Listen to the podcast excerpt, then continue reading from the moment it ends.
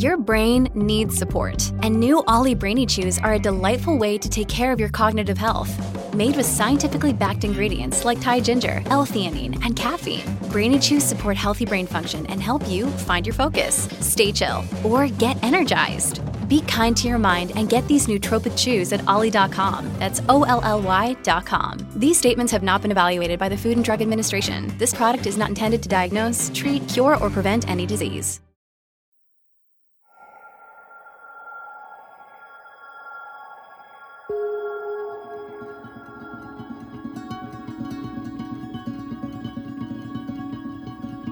Cosa nostra è morte.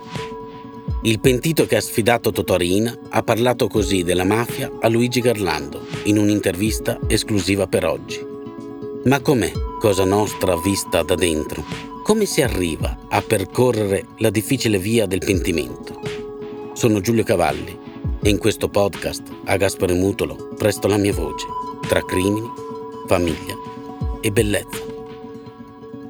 Gaspare Mutolo Diario di un pentito.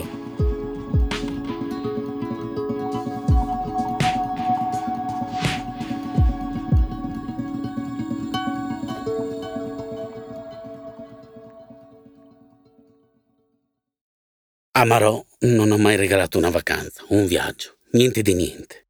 È questo il rimorso che mi tortura. Io non ce li ho i momenti che mi chiedeva. Io sono sempre stato in galera o latitante, Avevo i soldi per fare tutto quello che avremmo voluto, ma non avevo la testa. Pensavo solo alla mafia e alle persone da uccidere. Non mi veniva in mente di farla divertire. E lei non mi chiedeva niente. Le bastava stare vicino a me, con i nostri figli. Sa qual è stata la nostra vacanza da sogno? Quando nel 75, dopo l'omicidio dell'agente Gaetano Cappiello, nel tentativo di estorsione all'imprenditore Angelo Randazzo, mi hanno mandato all'asinara, non in carcere, in un gruppo di case isolate. È venuto anche Marò con i bambini. Ogni settimana prendevamo la pilotina per andare a fare la spesa. Toff, toff, toff. Siamo stati felici. Quando sono uscito dalla mafia ho cambiato testa. Ho cominciato a dipingere e a riconoscere le cose belle allora ho capito fino in fondo quanto avessi sacrificato mia moglie, quanto poco avessi ricambiato il bene che mi voleva e quanto avremmo potuto essere felici insieme. Considero questo rimorso la punizione divina per il male che ho fatto. Ed è per questo che voglio tornare a Palermo, a parlare alle donne di mafia, perché non si perdano tutto ciò che ci siamo persi, io e Marò. La mafia è morte. La vita va vissuta.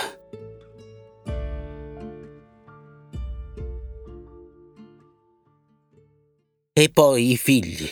Quando è nato il primo, Vito, il 2 gennaio 1970, ero in galera a Barcellona Pozzo di Cotto.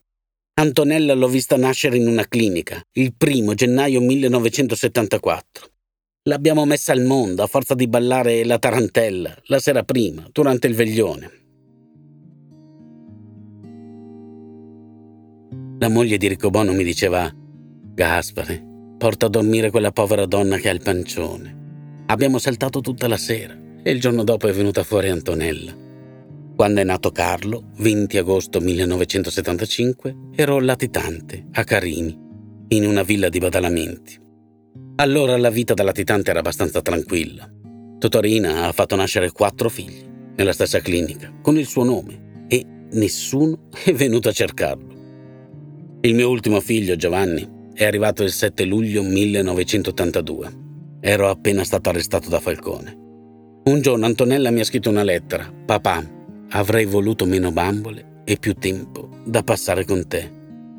Perché io, ogni settimana dal carcere, le mandavo una bambola.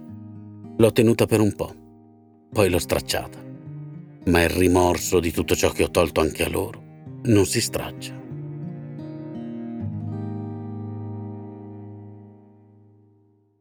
Ogni tanto mi chiedo se adesso davvero sono un uomo sereno e mi dico che sì, sono sereno.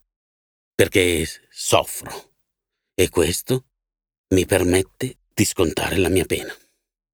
Sono consapevole del male che ho fatto e del dolore che ho dato ai parenti delle mie vittime, ai quali chiedo perdono ogni giorno.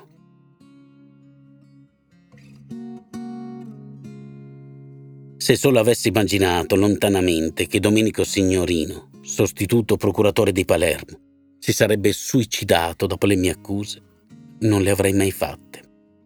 È un altro trauma che mi porto dentro. Sono sereno perché sono tornato un uomo libero, libero di mostrare la mia faccia. Sono sereno perché i miei figli e i miei nipoti mi vogliono bene e mi fanno sentire bene. Anche se, per quanto io sia circondato d'affetto, mi basta pensare a Marò per sentirmi solo. Non pensavo di riuscire a superare il vuoto di mia moglie. Un giorno Antonella, una mia amica, mi ha letto dentro. Mi ha detto, Gaspare, non fare ciò che hai in testa. Sappi che per Dio il suicidio è un omicidio. Aveva ragione. Stavo pensando al suicidio. Poi mi sono convinto che ho una missione da portare a termine. Ho già lasciato le mie volontà e messo da parte un po' di soldi per la cremazione. Ho deciso di non farmi seppellire dopo che ho visto le tombe non curate accanto a quella di Marò. Non voglio essere un peso per i miei figli anche da morto. Sanno che cosa dovranno fare: cremarmi e poi spargere le ceneri nel mare di Mondello, il mio mare, nella parte di Palermo che amo di più.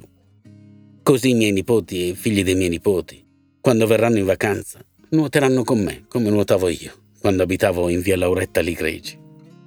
Fosse ancora vivo Giovanni Falcone, probabilmente ora usciremmo in barca, nel nostro mare. Mi ha trattato come un amico. Io lo consideravo un amico. Sono sereno, soprattutto se penso a quanto lascerò negli anni che mi restano da vivere. L'esempio di un cambiamento e i miei quadri.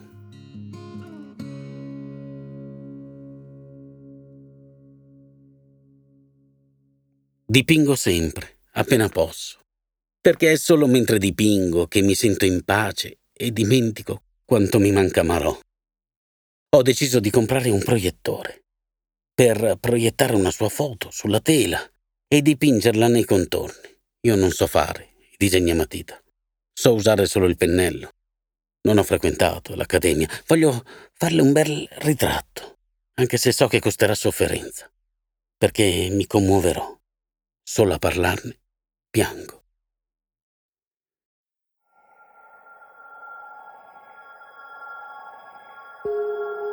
Mi chiamo Gaspere Mutolo, chiamato Asparino, e sono nato a Palermo il 5 febbraio del 1940.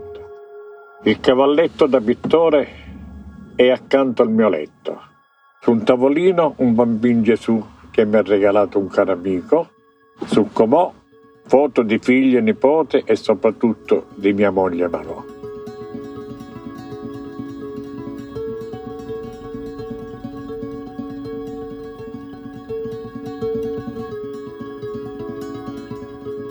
Gaspare Mutolo, Diario di un pentito, un podcast di oggi e Voice.